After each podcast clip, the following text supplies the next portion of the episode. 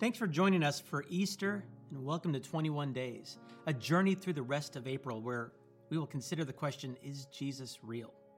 I'm Ryan, and today we're starting our journey in the Gospel of John.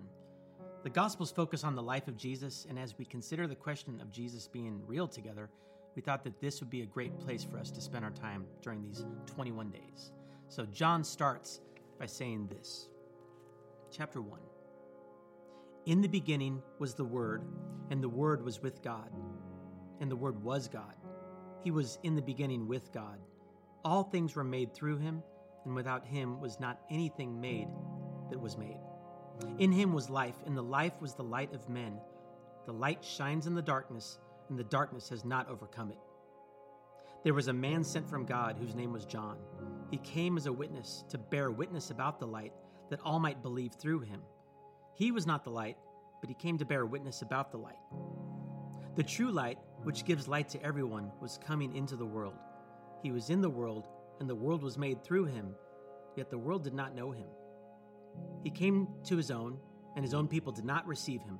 But to all who did receive him, who believed in his name, he gave the right to become children of God, who were born not of blood, nor of the will of the flesh, nor of the will of man, but of God. And the Word became flesh and dwelt among us and we have seen his glory, glory as of the only Son from the Father, full of grace and truth. John bore witness about him and cried out, This was he of whom I said, He who comes after me ranks before me, because he was before me. For from his fullness we have all received grace upon grace. For the law was given through Moses, grace and truth came through Jesus Christ. No one has ever seen God, the only God who is at the Father's side, he has made him known. We're jumping over to verse 29. He continues The next day he saw Jesus coming toward him and said, Behold the Lamb of God who takes away the sin of the world.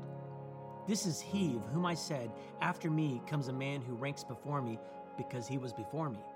I myself did not know him, but for this purpose I came baptizing with water, that he might be re- revealed to Israel. And John bore witness I saw the Spirit descend from heaven like a dove, and it remained on him. I myself did not know him, but he who sent me to baptize with water said to me, He on whom you see the Spirit descend and remain, this is he who baptizes with the Holy Spirit. And I have seen and have borne witness that this is the Son of God. The next day, again, John was standing with his two disciples.